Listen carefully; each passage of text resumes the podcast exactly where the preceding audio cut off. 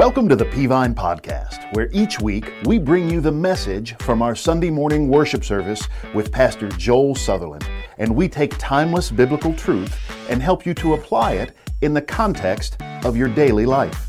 You can always join us live each Sunday morning at 8:30, 9:45, or 11 a.m. at our Rock Spring, Georgia campus or at 11 a.m. at our Rossville, Georgia campus, which is just outside of Chattanooga, Tennessee.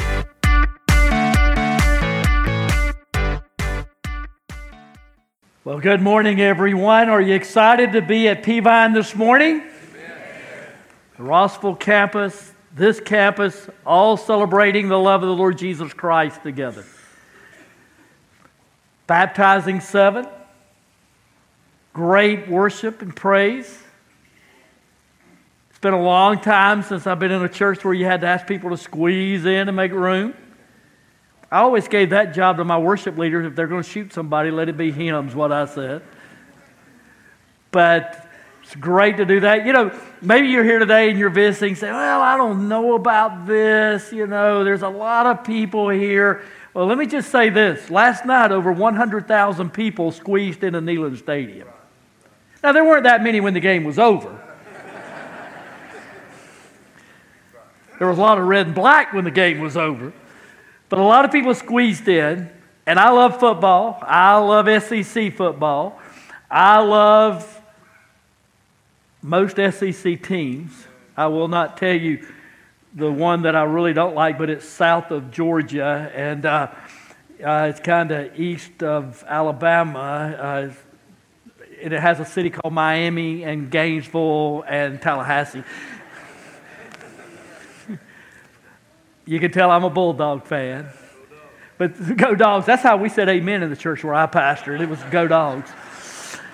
But seriously, I love football. But you know what? Win or lose, that game's over. Even if you win a national championship, it's not going to last. But what you have in Jesus Christ lasts for all eternity.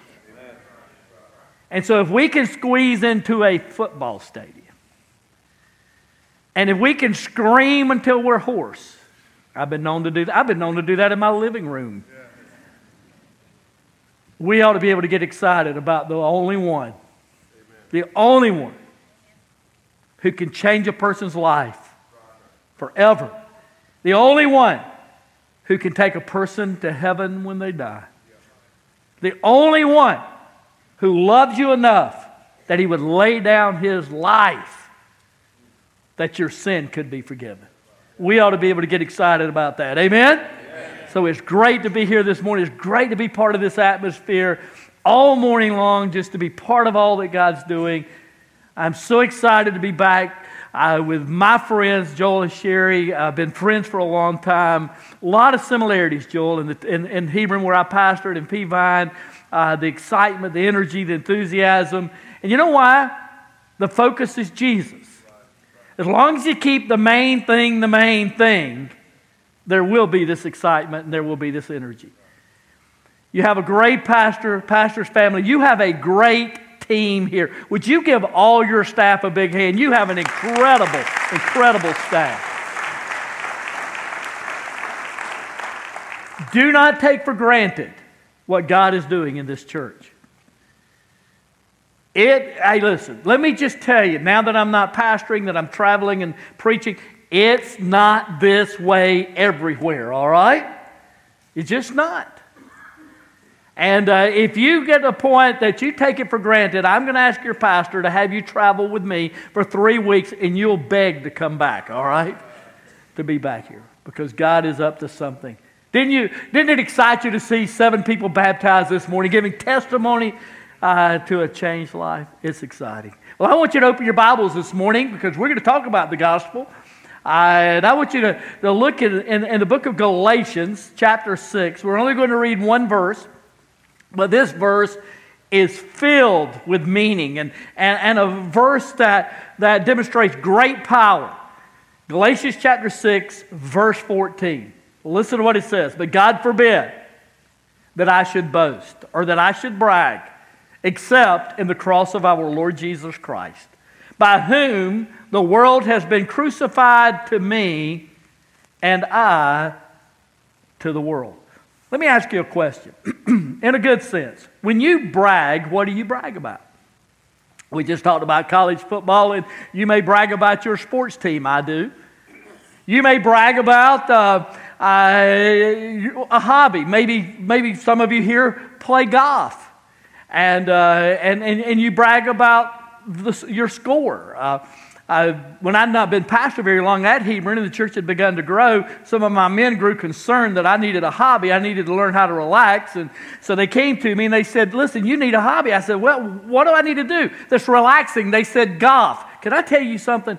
Golf and relaxation do not fit the same sentence. I tried it. And by the third hole, I was having thoughts I'd not had since I got saved. well, you may brag about your golf game. My wife and I are in another phase of life now. Let me tell you what we brag about grandchildren.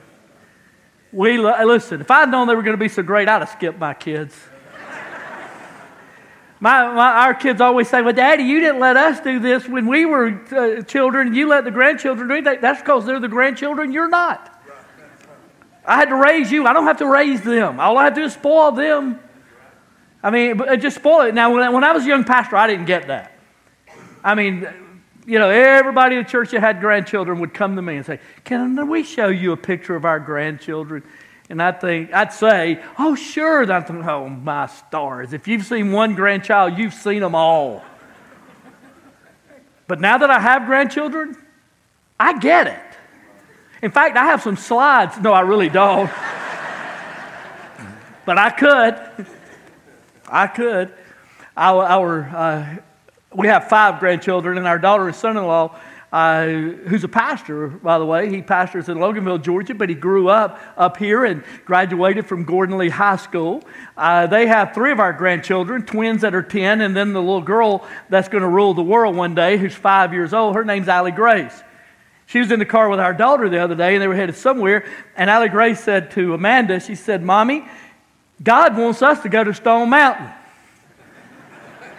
Amanda said, God hadn't told me that. Allie Grace says, Amanda, go to Stone Mountain. So now we have the Holy Spirit in our family. But we brag about our grandchildren, we brag about our hobbies, we brag about our sports team, and that's okay. But let me ask you a question. When it comes to eternal matters, when it comes to the only thing that's really going to matter 100 years from today, what do you boast about? Well, if you read this verse, look at it again. The writer says, But God forbid that I, I, who is this I? It's Paul. It's the man who gave us a lot of the New Testament. It's a man who was a great missionary, a man who planted churches literally all across the known world, a man who was very intelligent. The Bible tells us that as a follower of Christ, once he became a Christ follower, that in the city of Athens, not Georgia, but Greece, he debated with the philosophers and, and, and the brightest of the bright. Uh, and he, he was debating the gospel.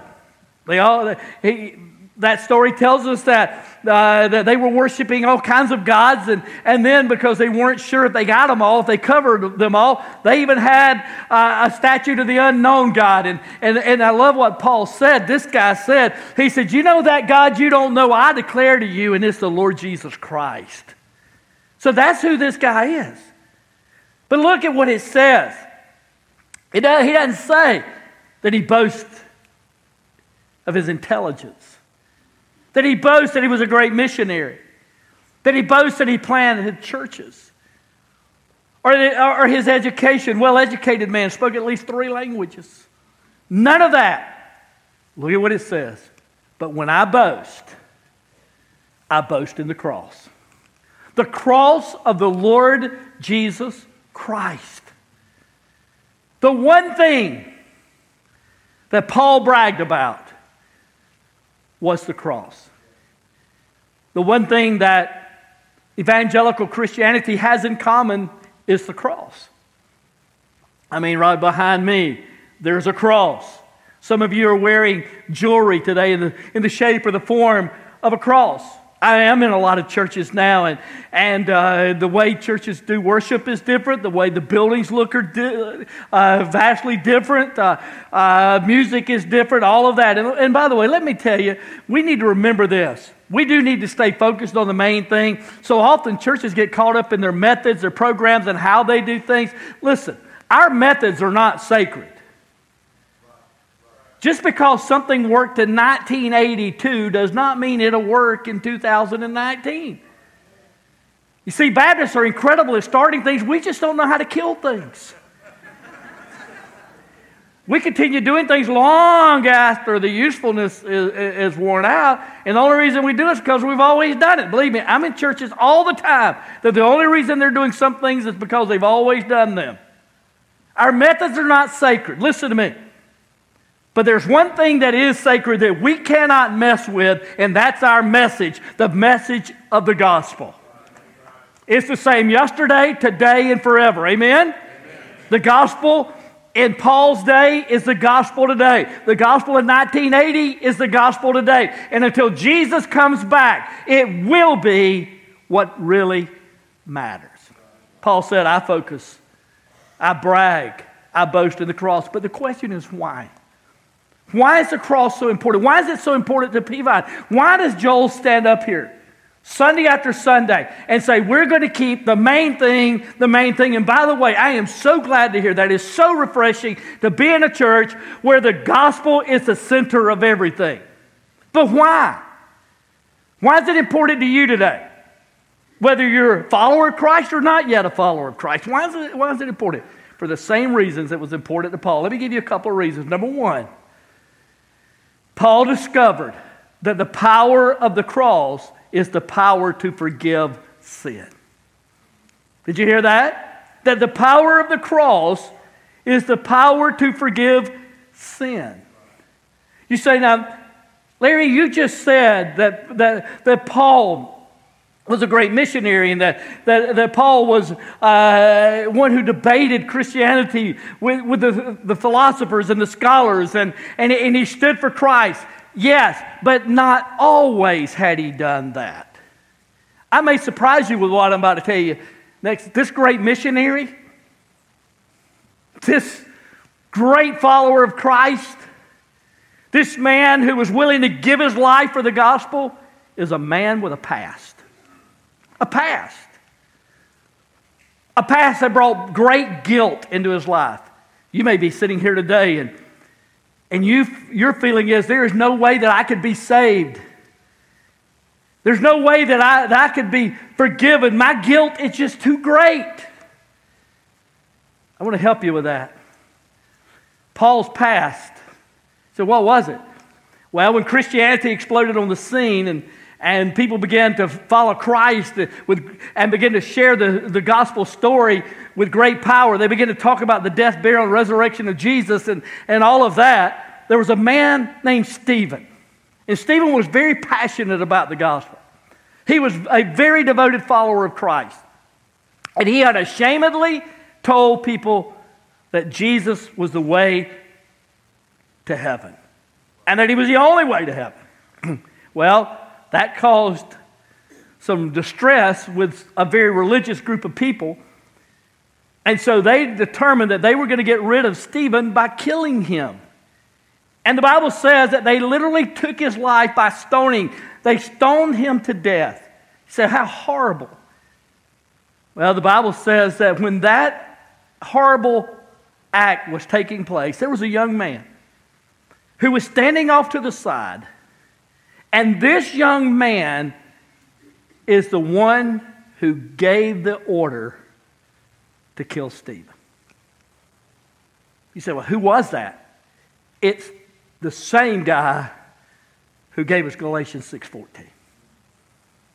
Ordered a Christian to his death. And now he is a follower of Christ. Folks, let me ask you, do you think that Paul carried great guilt for that. And Paul realized that his religion could not erase his guilt. Paul realized that, there, that Just being good could not erase his guilt. You know what Paul came to realize? There was only one way that his guilt could be erased, and that was the blood of Jesus Christ. and as a, as a man who was loaded with guilt, he surrendered his life to Christ, and his sin was forgiven. Listen, I don't care what your past is today. I said when I was a pastor, I would say it Sunday after Sunday, and I say it today. It doesn't matter what you've done. It doesn't matter where you've been. It doesn't matter who you are. You cannot run so fast. You cannot run so far. Your sin cannot be so great that it goes beyond the scope of the love of Jesus Christ and the power of the blood of Christ on the cross to forgive your sin. Doesn't matter how horrible your past may be. God can and will forgive you. Amen? You say, well, listen, Larry, I, am a follower of Christ. That's so simple. Why do I need to hear that? Because we must not forget, church, we have one message, and it is the message of the cross. We must not forget that, that our neighbors, our neighbors, have one hope of going to heaven and escaping hell, and that's the cross of Jesus Christ. That our family members, our friends, there's only one hope, and that's the hope of Jesus Christ. You know what we need in the church today? We need people who are heavily burdened for other people. People who, who realize there, there, there, there's only hope in the cross. We need to, listen, when is the last time we were brokenhearted for lost family and friends? When's the last time we wept? I remember a time, Joel, early on in my ministry, I, back then we were doing five and six day revivals. It was four. We did an event called Starlight. But I to have a particular preacher come preach, and I invited him and when I invited him to come, he said to me very honestly, he said, I'd love to come, but I'm booked up for the next four years. He really was. He wasn't exaggerating. But I was a young pastor at the time. And I said to him, Now, let me tell you how spiritual I sounded. Tell me if this sounds spiritual to you. Hey, what if God changes your calendar? Will you come? What's he going to say? Well, God can do what he wants to, but I'm not coming to your church. He had to say yes. He said, But God had to change it. I went to church, and we had Wednesday night prayer meeting at that time and had a little church. And I stood in front of the people. I said, How many of you believe God answered prayer? Listen, if you want to get a unanimous vote in the Baptist church, just ask that question because if people believe it or not, they'll still raise their hands. Everybody there raise their hands. So I told the story and I said, The only way we're going to get this guy is for God to change his calendar, but I believe God changes things. I want to ask you to come to this altar tonight and let's pray and ask God to change things. And they did. The next morning, my phone rang, and I know you think this is one of those preacher stories, and God got hold of his heart and he canceled a meeting. No. But he did call me. He said, Pastor, I had you on my mind going home last night.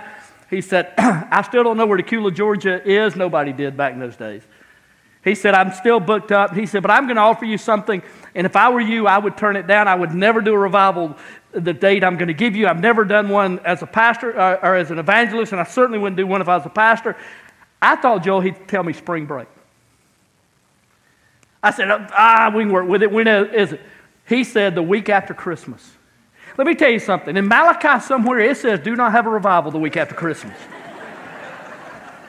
I don't know where, but it's got to be in there. And I opened my mouth to tell him no. And God said, not audibly, but louder than that, You asked me to change the calendar, I just changed it. Wrong calendar. I just changed your calendar. So I go to church on Sunday morning.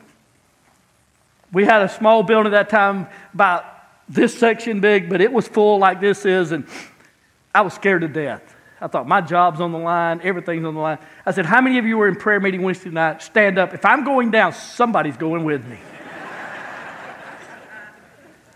So all the people that were there stood. I said, Well, I want you to know God's answer to the prayer is change calendar. They started applauding. I said, Don't applaud. God didn't change his, God changed ours. Our revival is going to be the week after Christmas, leading up to New Year's. My minister of music just passed out. It was over for him. There went Christmas musicals, there went all that stuff. And I said, the only way we're going to see the power of God on this church, and the only way we'll see that revival be successful is God gets in on it. Nothing we can do. as men. And so we set aside hours of prayer, 24 hours for like three or four days. People were to come to the church, to pray. We added, listen, I need all the help I could get. I had a scripture reading, reading from Matthew to Revelation. If you read in Matthew 1, when your time was up, someone pick up and read. When we got to Revelation, we just did it all over again. I took Sunday morning about 3 o'clock. There should have been about three or four people at the church. I drove up, and that morning, 3 in the morning, there weren't three or four people at the church. The parking lot was full. I thought, what is going on here?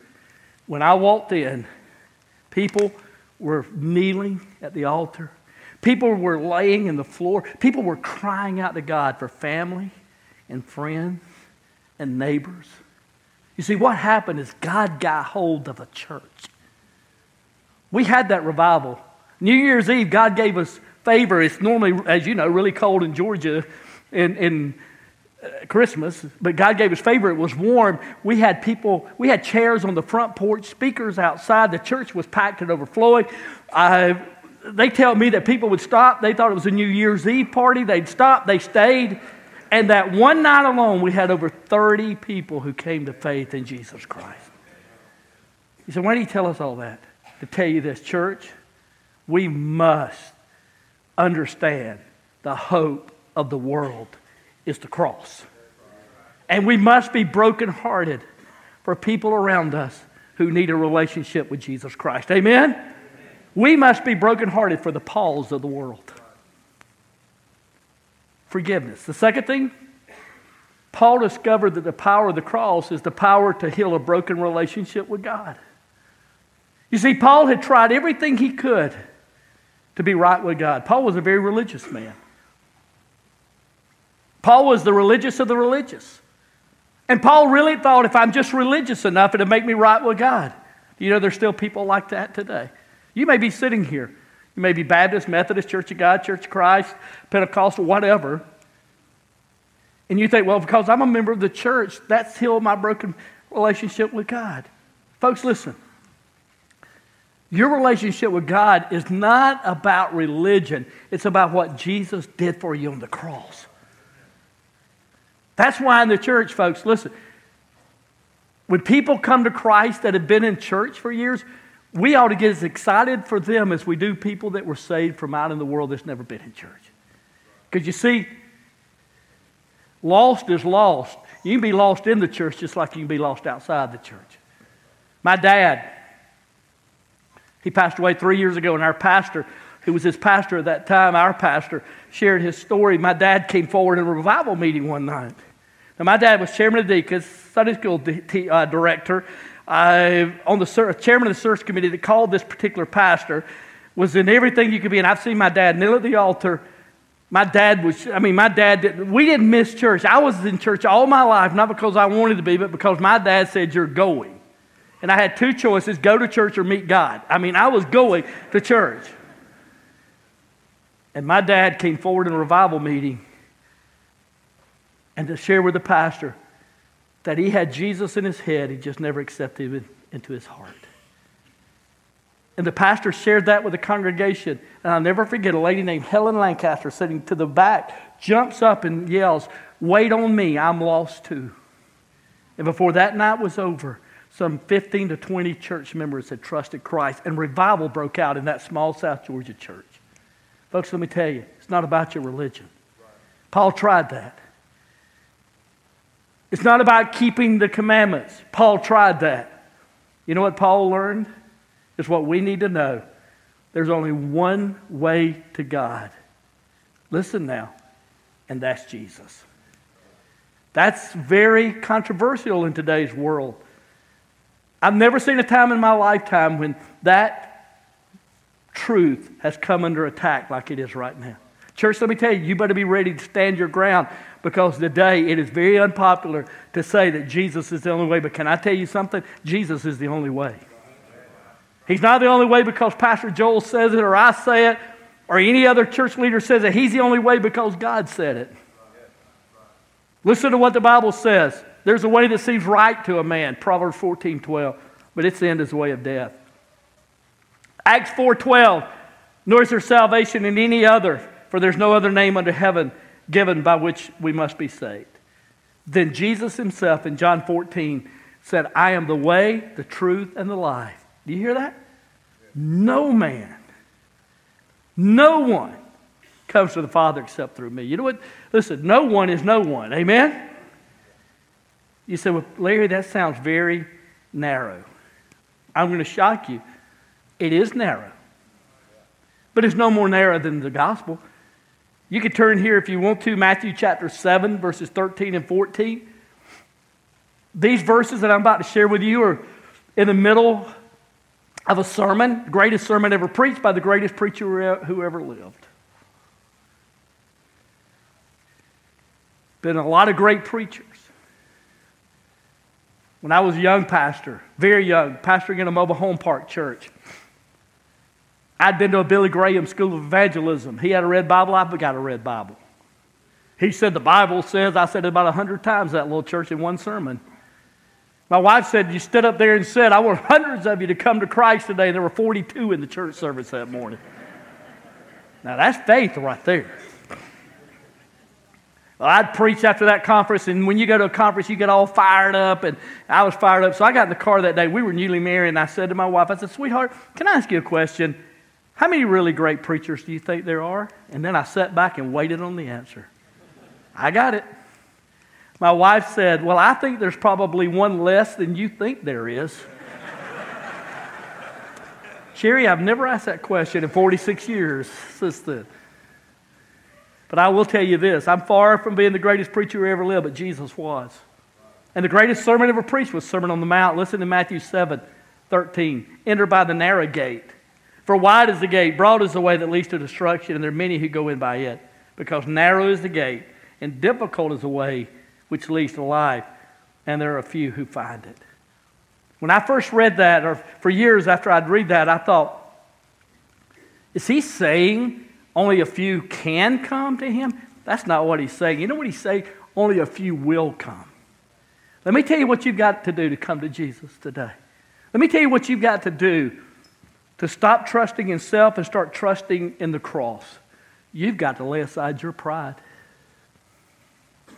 Pride that says, I can do it on my own. Even pride that says, I'm not good enough. Or pride that says, well, I'm religious. You see, today, Jesus says to you that He is your hope. The Bible says it's appointed unto man once to die, and then the judgment. The Bible says that there is an eternity. Your pastor said it. There is a heaven, there is a hell. And the only way to escape hell and go to heaven is through the cross of Jesus Christ. The only way to have your guilt alleviated is the cross. I want to tell you, Jesus loves you. He died for you. He sacrificed his life that your sin can be forgiven. He is the way to God the Father. I did a funeral three weeks ago with an evangelist named John Reed and Jason Brett, who's pastor of Bethlehem Church in Bethlehem, Georgia. Did the funeral for a lady named Kathy Camp. Kathy had been saved at our church years ago. She and her husband and her, their daughter. Then their daughter met John Reed, who came to Christ on a college retreat with our church, and they met and they fell in love, and he asked her to marry him. He did it a little differently than most. He didn't go to her dad, he just got them all in the same room. Now, that's brave. And he asked Inga, he said, Inga, will you marry me? And in the funeral, he said, her mom said yes. mom answered for the daughter. We see Kathy had trusted Christ, and she asked John, she was dying of cancer. She said, share the gospel. He did. And in that service that day, there, was, there were two adults, a dad and an adult son who had not spoken in years. Something had come between them. And when John shared the gospel, unknown to the other, each asked Jesus to forgive them and be their Savior. John called me later and he said, Larry, you're not going to believe it. He said, when all was said and done and everybody gathered back at the house, he said, that dad and that son embraced each other and wept for the first time in years. Folks, let me tell you the power of the cross is the power to forgive, it's the power to reconcile, it's the power to heal. Amen? It's all in the cross.